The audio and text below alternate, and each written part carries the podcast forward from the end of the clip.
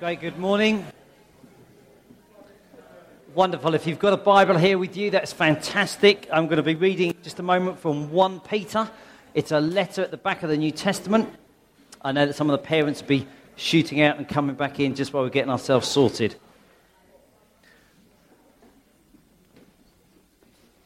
I'll just plug this. Just before I get going, I'd love to plug an Ealing food bank. I don't know how many of you have seen these kind of things. It's been in the metro, it's been on the news, it's been on the telly. Uh, food bank was something organised by a church uh, down in the southeast of England initially, and basically the idea was that people brought a little bit extra when they went shopping and gave it into this organisation that distributed locally. So it's raised from local people and given to local people. And uh, I mean, with all the cuts that have been going on and the benefit changes and all that kind of stuff, thousands, tens of thousands of people have been helped in this country by Food Bank. And uh, there's one being set up in Ealing. In fact, Chris and Tricia, that are part of the church, are really spearheading that. Uh, we've been working on it through Chris since January. There are now 40 different churches that are getting involved. And so he's away this morning talking about it with some others. There's a meeting about it this Tuesday. It's at um, Acton, um, Oak Tree Anglican Fellowship, 216 Acton High Street. They're going to do information this Tuesday. There's going to be a training evening in September. They hope for the first centre to be launched in September. And then the idea is they're going to do several across the borough. So I think there's going to be one in Acton. I think there might be one in North Fields, uh, sorry, Northolt, Greenford area, South. I know they're going to be doing them all across the borough and going to be coordinating it together. So it's a brilliant work to get involved in. Be great to be praying for Chris. I'm sure there'll be, God will open many doors. Just last week, I was in Tesco's in Ealing and they were gathering food. And I said to them, Oh, we're doing this food bank. And the lady said, Oh, well, I'm the coordinator for Tesco's. How could we possibly get involved? You turn around and look at all the shelves. And I said, Well, I'd quite like some of that, really. but reality is, they're honestly saying, We'd love to be getting involved and helping out on this. So it'd be a great thing if you can get along there on Tuesday. If you can't, Chris will be here next week. We can ask him some more details. I'd love us to get behind that. Okay, hopefully you found 1 Peter 2. Just before I kick into this, I want to ask you the question what is it you live for? What is your mission in life? Now, for some of you, you now realize it's going to be food bank. No, I'm not trying to preach into food bank. I just want to ask what your mission is. When I was a kid, there was a TV program, and it always used to start with this Your mission, should you choose to accept it, is. The mission then came, it then exploded, you know, and they had this decision. It was turned into the film, wasn't it? With the Tom Cruise, Mission Impossible. The thing is that, that in those days, it's almost like just a few secret agents ever had a mission. But I think now most people, most organizations would say they've got a mission in life. University of West London, which is here in Ealing, says their mission is this to enhance the social, cultural, and economic lives of the communities we serve. So they're saying, look, this is clearly what we're about. Ealing Council, and we're meeting in their building, I guess you might call it their motto, would say their mission is progress with unity. So Ealing's a very diverse place. We know there's 172 different nationalities live within this borough of 325,000 people, and they're saying we want to progress with unity. Let's be honest, most of us travel on the tube during the week. Their mission is this to deliver a world class underground for a world class city. I think, yeah, world class city. Don't we love living here, eh? GSK, yeah, you know, the manufacturer of drugs, I think it's just on the edge of Brentford, they said this in a mission statement We are dedicated to improving the quality of human life by enabling people to do more, feel better, and live longer. I thought, wow, what a great mission statement. So I'd like to ask now, what about you? Do you have a mission statement? Do you have something that you think, actually, this is what I'm all about? If, if, if you were to cut me open, not literally, and you were to see inside of me, you'd say, this is what I'm about. Someone said this church is about who we are as the people of God, living distinctively by grace through the Spirit under the reign of King Jesus to the glory of our Heavenly Father. I know it's quite a long mission statement, isn't it? And so actually, you have to have you know, a very long business card to fit it on. Let's read this because I think Peter is writing a challenge to this church to say, come on, guys, this is what our mission is all about. 1 Peter chapter 2 and verse 9. I love these verses. If you've read the Bible or you've been in church a bit, you'd have heard them, I'm sure. But you, he's writing to the church. I think that's true of us. You are a chosen people, a royal priesthood a holy nation, a people belonging to God, that you may declare the praises of him who called you out of darkness into his wonderful light. Once you were not a people, but now you are the people of God.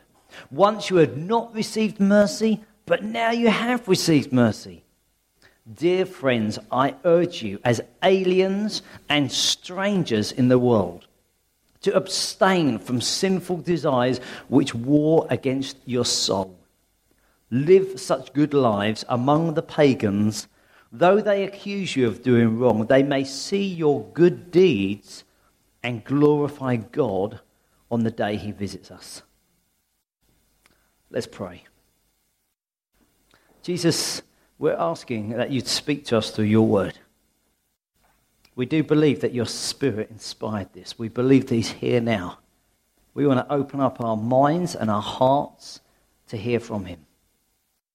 Oh, f- forgive us for rushing in and just thinking, oh, we'll quickly take a bit of this and move on. I pray that we will be those that actually, what, what do we live for? I pray that we'll hear something from your word that actually impacts us Monday, Tuesday, Wednesday this week. That in a month's time, we're still thinking, oh, God, you said, and I'm believing it. I ask this in Jesus' name. Amen. For those that uh, have, not been around, this is your first week. This is my fourth week in the, in the book of 1 Peter. I'm going to do six weeks on it. If I had to identify this book in three words, I would say this Identity shapes activity. Identity shapes activity. So if you understand who your identity is, it shapes the way you behave. I'm aware that we've got three or four Americans with us this morning. So if I said to them, the 4th of July, you know what I'm saying? I'm surprised they're not already stood and singing the national anthem. You know what I'm saying? I mean, really, it should be hands on the chest. You know, I pledge allegiance to the flag of the United States of America. You see, because that's your identity, it shapes your activity, doesn't it? I mean, it will be true. I know there's a large Irish population that live in, in this borough. Actually, if you said to them St. Patrick's Day, it would influence their activity, wouldn't it? You know what I'm saying? They're often not only planning what they do on St. Patrick's Day, they're planning a quiet day the day after. Because actually, their whole identity shapes the way they behave. I don't know if you watched the tennis last Sunday afternoon. I must admit, I was gripped by it.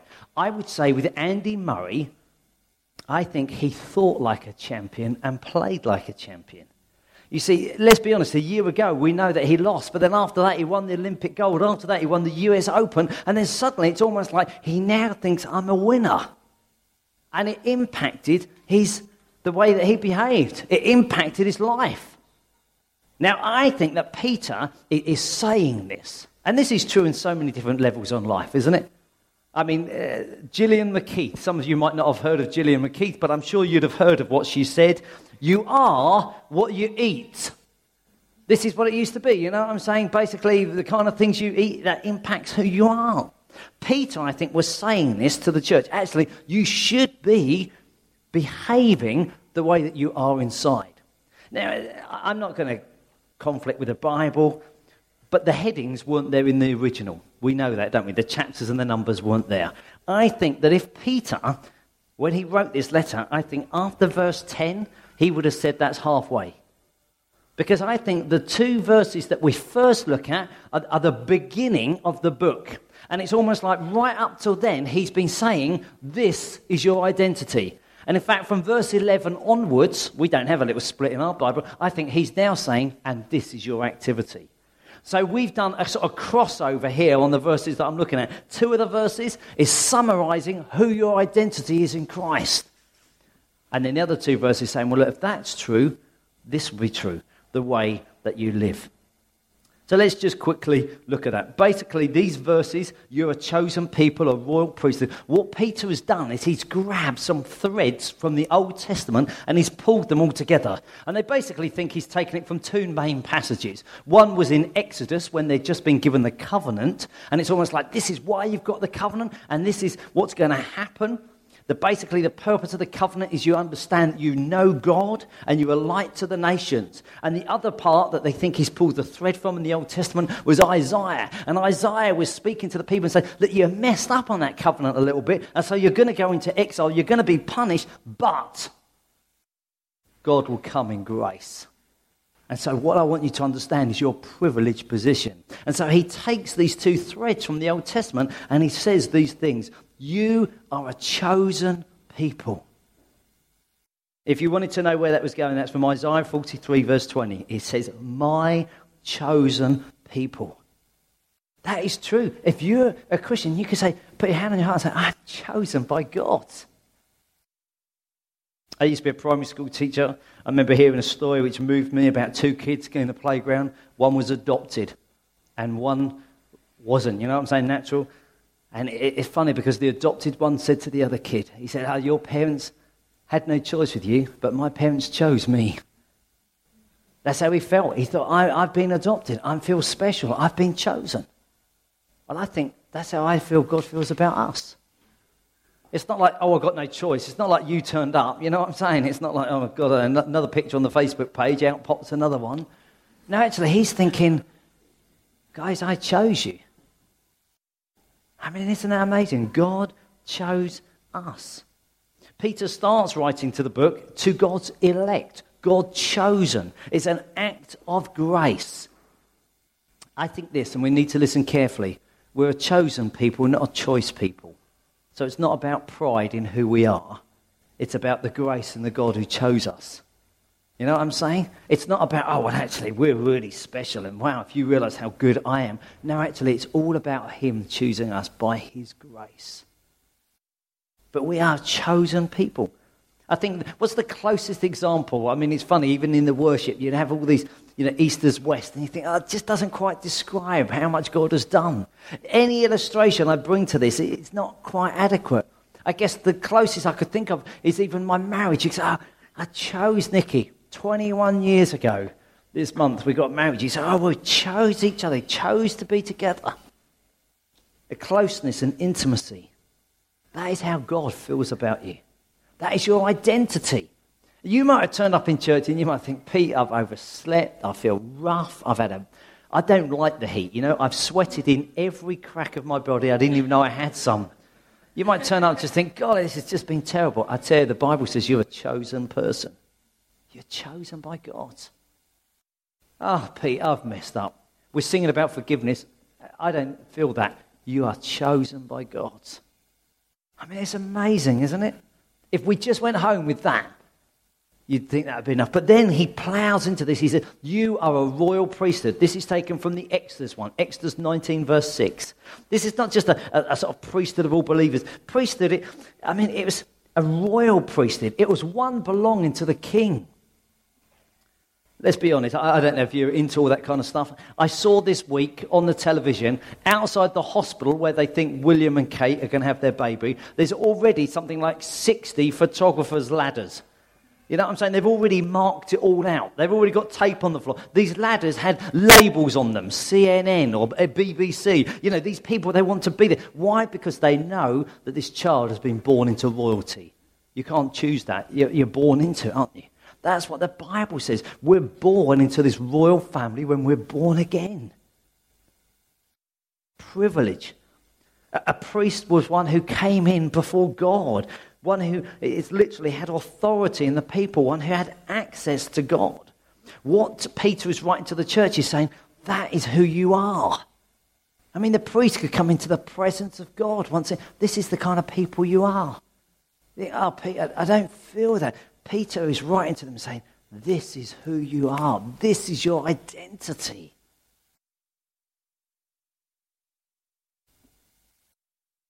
What else does he say to them? He says, You are a holy nation, taken from Exodus 19, verse 6. Holy and distinct. I don't think holiness is just moral separation, although we often think of that. I think holiness is actually a sense of uh, coming in and being with God, dwelling with God, knowing God intimately, knowing God closely. I think our danger is so often we think, oh, I'm not holy. What we're really saying is, I've messed up. You know, I, I told a lie. I sped on the way to church. I was angry with the kids. Oh, I don't feel very holy today. Actually, holiness is not about what we're stopping. I think it's about who we're coming close to. We are a holy nation because God dwells amongst us. I mean, I love that about when we gather together. I mean, I think the band serve us brilliantly. I never want to take away from that. But what I really love is God is here. I love that about even the community groups. You gather on a Wednesday night, and I think, I don't know what it's going to be like, but what I do believe is three or four are gathered, God is there. You think, wow, that's because that's what holiness means, doesn't it? Separation for Him. It says, we are a people belonging to God. This comes out of Exodus 19, my treasured possession. It comes out of Isaiah 43, my chosen people. I mean, this is uh, incredible, isn't it? Yeah, God He's got a hold of us. Why do you think it says Redeemer on the tin? Because it's all about Him. That's what we honestly feel, isn't it? I think that just inspires me. That's why I want to worship Him. That's why I think oh, often, you know, you think, oh, wouldn't it be great just to sing and sing and sing of His praise? If you're visiting here, you might think, golly, they've sung enough already. We're looking forward to day when we get in heaven. Well, I don't know, singing's not going to stop, is it? Mind you, there's going to be some feasting, so I don't know if you can sing with a mouthful, but uh, you know what I'm saying? In our hearts, we'll be singing to God forever. Someone says this praise is more than thanksgiving. Praise not only offers the sacrifice of thanksgiving for God's deliverance, but praise adores the God who delivers. And that is part of what it is. We're not just saying, oh God, we're thankful for what you've done. We say we adore you for who you are. That's what it means to be a people that belong to God. So it then says here, once you were not a people, now you are the people of God. I mean, this is a huge picture. And, and if we'd have had long enough, we could have looked at all these threads and said, well, actually, where did God dwell? He dwelled in the temple. That was the building in the Old Testament. And actually, what's Peter saying now? You're the temple. God dwells here. What do we know about the Old Testament? Actually, if you were a priest and you were related to Aaron, then you had access to God. Peter says, actually, now you're all priests because of Jesus Christ. And therefore, you have access to God. Actually, we know in the Old Testament there was a sense of chosen people. Why? Because they were through Abraham. This sense of being called. Peter says, actually, you're now chosen because of Christ. And so there's this wonderful, wonderful picture, isn't it? Of saying, well, actually, yeah, identity impacts activity. He's saying, This is your identity. I would love to encourage you to say, Look, this is your identity. When I was a kid, you know, they, they used to have an advert. If it doesn't say Kellogg's on the box, it's not Kellogg's in the box. You know what I'm saying? It's almost like they're trying to say, get the real McCoy, get the real branding. And I feel there's almost a sense of Christ on the box. God is it. No, sorry, I won't stamp on you, you know what I'm saying? But there can be this thing when actually it's almost like if you're a Christian, it's not as God saying, it's Christ on the box, it's Christ on the box. This is your identity, this is who you are. And I mean, Peter, when he's writing you think, way. Or if you're British, you think, hmm, that sounds good. No, you know what I'm saying? We, surely we could, we could be enthusiastic and excited about this because this is what God has done for us. This is what Peter's writing to this church. He's saying, wow. Now, I think there then becomes a challenge, and Peter brings that challenge out. So he says, You are that you may. You see, I think your identity must impact your behavior. So, what's my identity? I'm a brother. I've got two brothers. I'm a husband, I'm married to Nikki, I'm a father, I've got three kids. Those identities must shape the way I behave. You know what I'm saying? You think, well, actually, if I'm going to be a husband, well, then you keep yourself for your wife. If I'm going to be a dad, you're going to provide for your kids. If I'm going to be a brother, I might forget a card, but I will text them on their birthday. You know what I'm saying? I think, how do I connect? How do I spend time with them? You see, who you are impacts how you live. And so Peter is saying, I want you to understand who you are. that you may. And I think, how do we bring these two together? It, this is taken from Isaiah 43, verse 21. So they may declare my praise. David says, doesn't in Psalm, declare his glory among the nations, his marvelous works among the people. You are saved to sing out, not to be silent. And I think this is our very identity. So when we look at this whole thing, and I want to be thinking a little bit about mission today, we are saved. Why? To make a difference, because that's who we are. John Piper, who, uh, as a church leader and a prolific author from the United States, says this He has given us our identity, this is talking about God, in order that his identity might be proclaimed through us. He's given us our identity in order that his identity might be proclaimed through us. Hey, if you fully understand who you are, what you really realize is this is that you can declare who he is. Wayne Grudem, who's a, another commentator, he's written a systematic theology. Some of you might have got that book. He says, God's purpose in redeeming us is not simply our own enjoyment, but that we might glorify Him. A whole, you know, so you think, golly, what, wow, why has He done this for me? Well, actually, He's done it that you may. That you may. The author to the Hebrews writes in Hebrews 13 15, through Jesus, therefore, let us continually offer to God a sacrifice of praise, the fruit of lips that openly profess his name. It's almost like this is our identity that we can declare him, that we could speak about him. Paul writes to the church in Rome, doesn't he? Therefore, offer your bodies as a living sacrifice. And I think this is the whole thing. If we really understood our identity in God, we'd understood why. Live in the world in such a way that people will ask our reason for hope. Now, uh, again, if you think of the big picture, I think why did Isaiah say they were going to go into exile? I think he'd say because actually they were called to be the special people, but they didn't demonstrate God in such a way that people asked for their hope and they were punished. And I think we we are called to be those that live, and He's our reason for hope. It says in 1 Peter 3, verse 15, so it's later on in the book, and I appreciate I'm jumping around a little bit.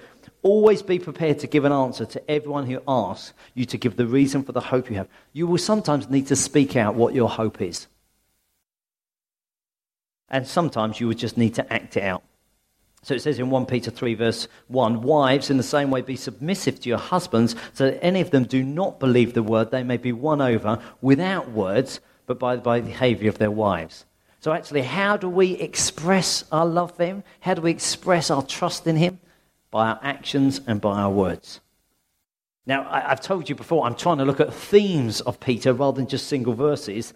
And, and please, I would love to have read the whole thing out. If you look at your Bibles from verse chapter 2, verse 13, down to chapter 17, I would say that he's saying you are to be a light, a witness. You're, you're to express who you are in society.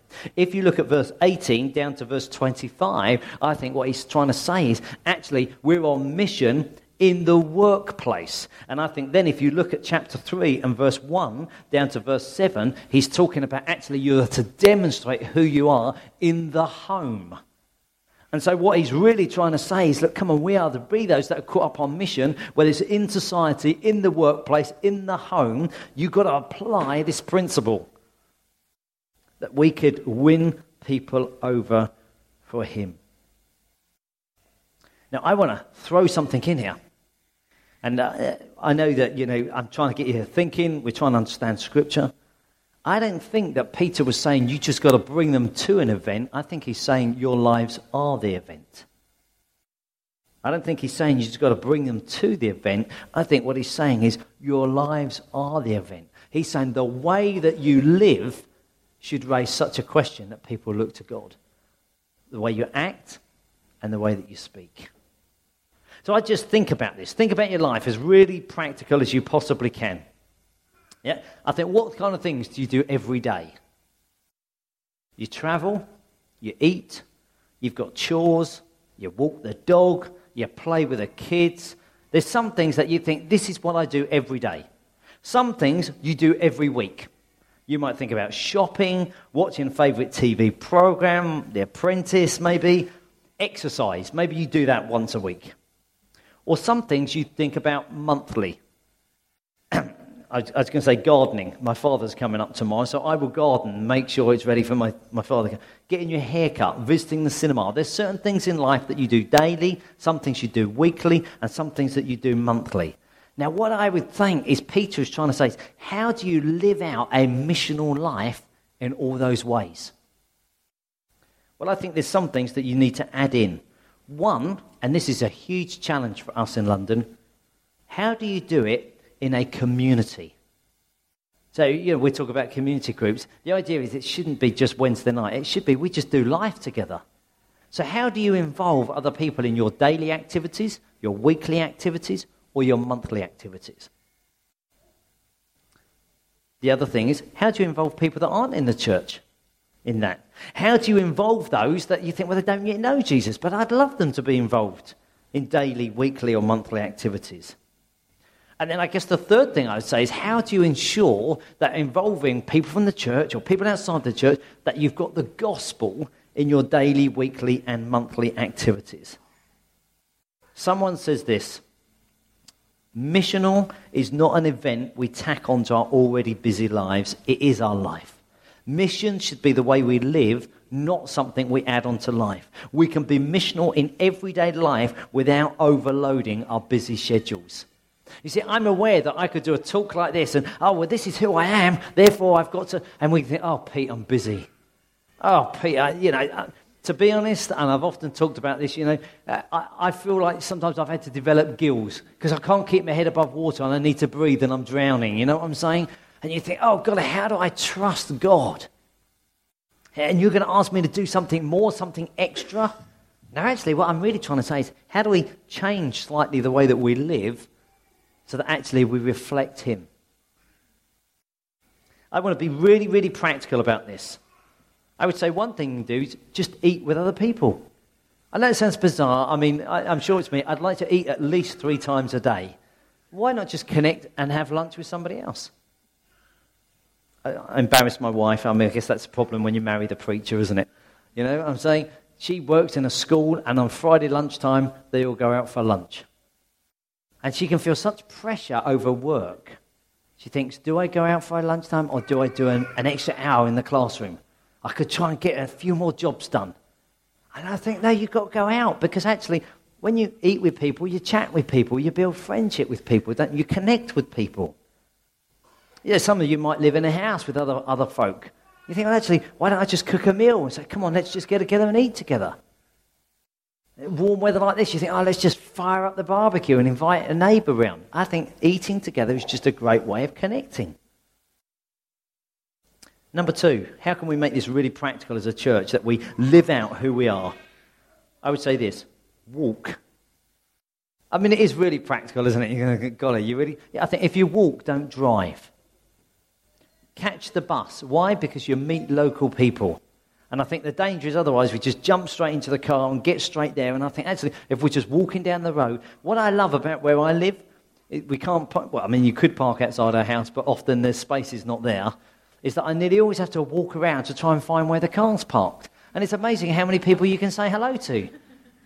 I've got a car. Have you seen it? No. but you suddenly think, actually, you just connect with people. Some of you know we lived in Australia for a year, and I thought one of the biggest downsides of that is we had a carport. You know, so we jump out the air conditioned house into the air conditioned car, and the carport went up. You know, it's a bit like Thunderbirds ago. out we went, you don't get to talk to anyone, and then you just turn up in wherever you're going to be. I think we've got a brilliant opportunity just connect with people. Number three, how could you really be missional in life? I think be regular. What do I mean by that? Go to the same place each day, each week. Go to the gym the same time of day. You know, get your hair cut at the same place. Because I think when you're regular, that's when you just start connecting with people. And I think surely what we want to do is we want to live out who we are and bring that to others. I think pursuing hobbies is a great way of doing this. I, I feel challenged myself. And, and so for the last couple of weeks now, I've been going along to Ealing Eagles. I like to run or jog, depends how hot it is, you know, three times a week. But I've always done it on my own, really, because I guess it's just uh, a little bit more convenient. And then you think, well, actually, if I went on a Monday night and a meet down at the Ealing Common, suddenly there's like 50 people that are all out running. And if you can keep up with them, you can talk, you know, for the next hour. So you think, well, look, why not do something like that? And it could be that with you. You might not be into running. My mum's not here today, so I'll embarrass my mum. She's into knitting. You know what I'm saying? So, Sam, you could go and join a knitting class. You know, you just think, hey, why don't I meet up with some people and knit together? But it's amazing because you suddenly got an hour, you can just talk. Okay, how do I keep this practical? Talking. I, I know this sounds really bizarre. So many of us even email colleagues at work. I was reading an article this week that in open plan offices, people will still email somebody on the desk next to them. I even read about couples that were out dating that would end up twittering each other rather than talk to each other across the table. I mean, you know, that's shocking. and maybe unless it was so racy, you know what I'm saying? They thought I better not say this in public. But you just think, actually, where is this genuine communication? How do we really talk to one another? And talking isn't just what we say, it's listening. And I think that so often that is a part of what we're to be. If we really want to be missional and connect, how do we genuinely listen to others? Number six, volunteer. Volunteer. If you think, hey, I'd love to live out this mission and this is what I'm called to be, then I would say volunteer. I'm a part of the PTA, Parent and Teacher Association, at the secondary school where my kids go. And you just think, actually, what it does is it means there's regular events that, that you know, it seems like 10 out of a school of, you know, 2,000, but I won't go into that at the moment. We turn up and do the teas and coffees at each event. But suddenly you feel like you're connecting. On, say, Thursday night, they say, oh, why don't you all come around for dinner? So we're around there for dinner just because we volunteered.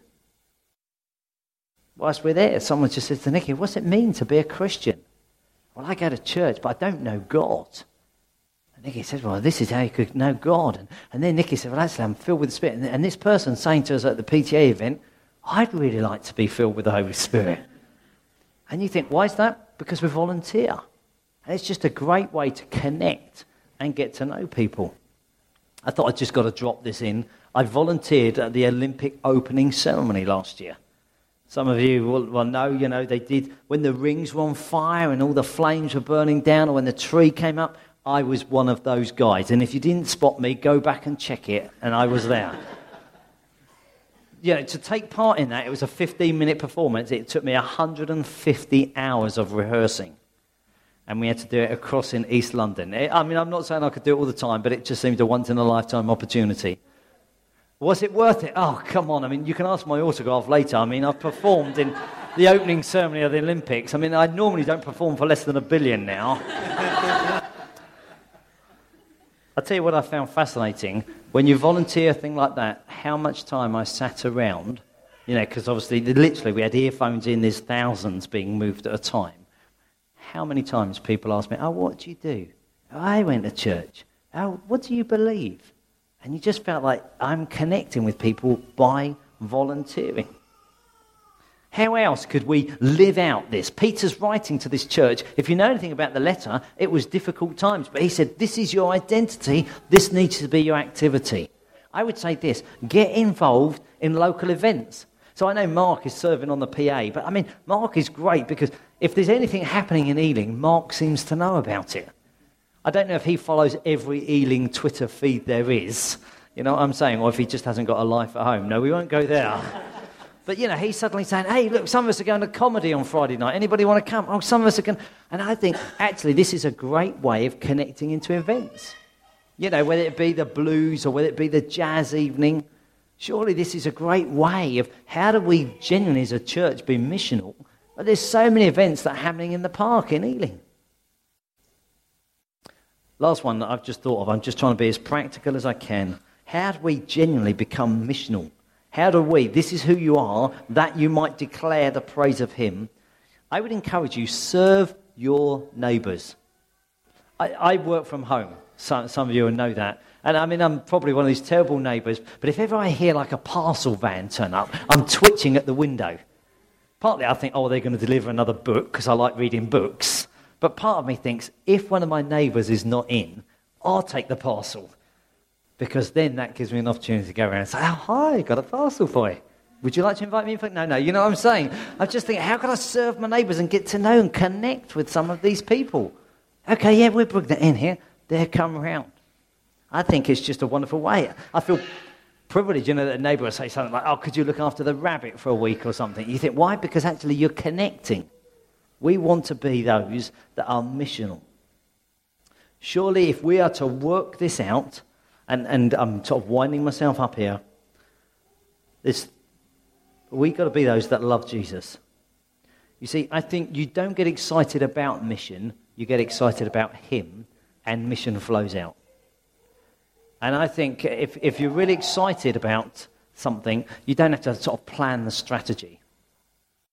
So uh, if you're visiting here, you're aware we seem to have several sort of babies coming along at the moment.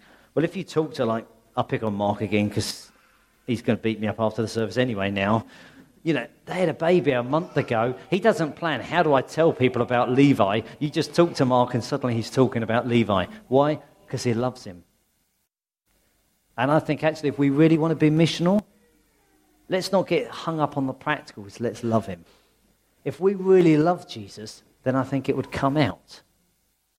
And sometimes I think our danger, even of this, is that we've forgotten our identity. We've forgotten what forgiveness really is. And so I love it when we come and, and we sing and we worship because actually, what I think, wow, I believe this. I mean, if you forgive me that much, how could I not tell somebody else about that? That is burdened down with guilt or shame or anxiety or worry or pressure or heaviness. Oh, I know Jesus and he forgives. I think love Jesus.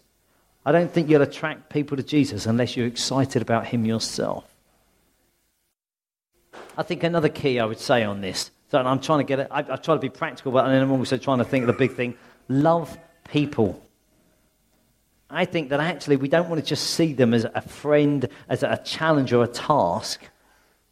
We don't want to get so busy and rushed and resentful and angry because we're in a city and we want to get somewhere quick and it's not happening. I think actually we're called to genuinely love people, take time over people. I, I followed someone on, on Twitter, and you can now go onto the internet, and if you punch in, I think it's your name, your date of birth, they'll work out what number person you are in the world you know, now say 78 billion per person, you know what I'm saying? And the, and the danger is we can find that quite fascinating, but everyone's been reduced to a number. And actually, we want people to know they're valued. And I think you do that by loving people. And so it's not by seeing them as a task or a project, but genuinely being interested, genuinely taking time. I would say this as well love life.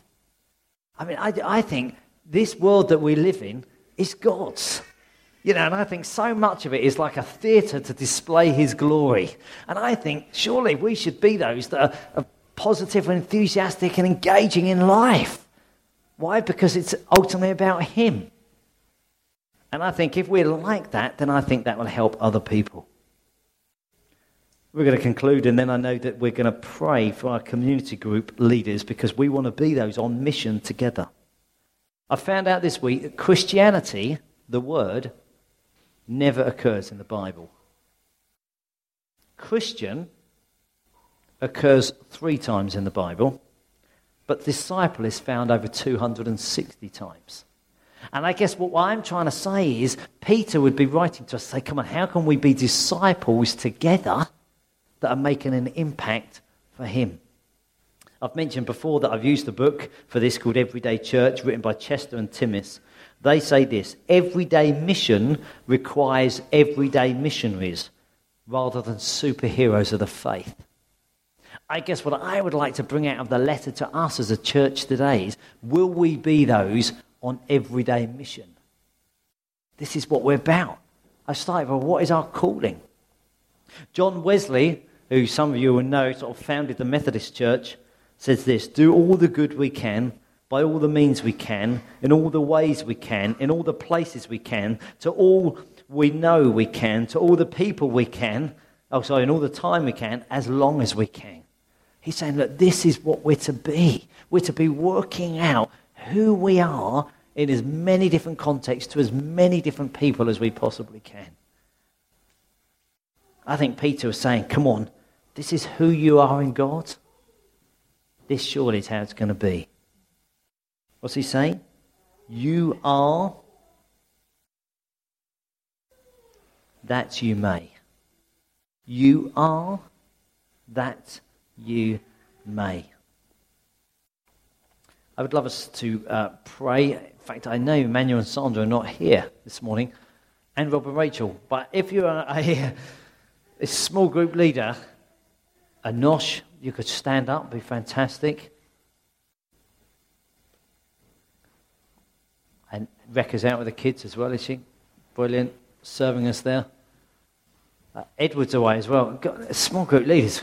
Anna, great stand, Anna. That'd be fantastic. Nikki,